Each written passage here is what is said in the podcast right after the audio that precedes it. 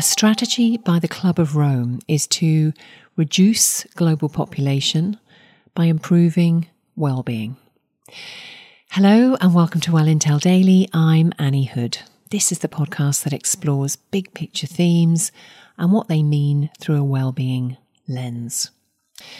First, what is the Club of Rome? Well, it's a non profit organisation made up of global academics, world and business leaders. It was founded back in 1968, and its purpose is the critical discussion of global issues and to offer solution through agile, responsive unity across countries and populations. They believe that there isn't simply one answer now and for the rest of time, that the needs of the world changes and there needs to be response that changes with it.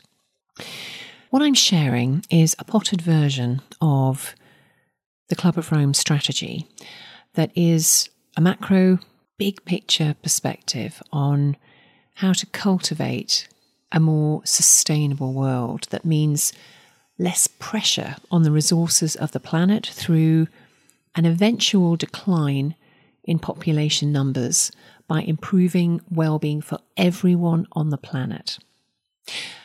Of course, the number of people or the, the global population is not the only part of the story. It's about the choices you and I, the whole population, make, what we do, how we do it, how much we do it. It all has an impact. So, what would improving well-being around the world look like? So, their strategy outlines five key areas.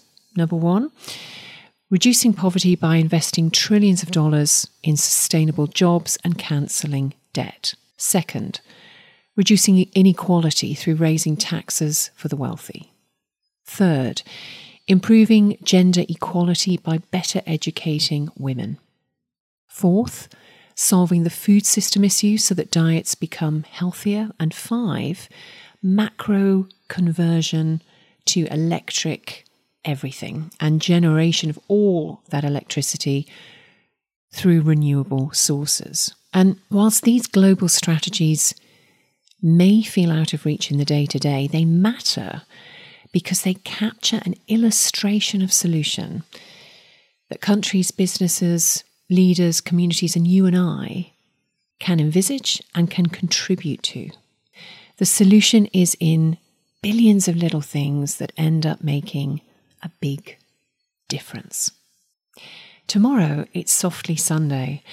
Getting cozy and comfortable with being uncomfortable is a valuable skill. Please share and follow, and of course, be well.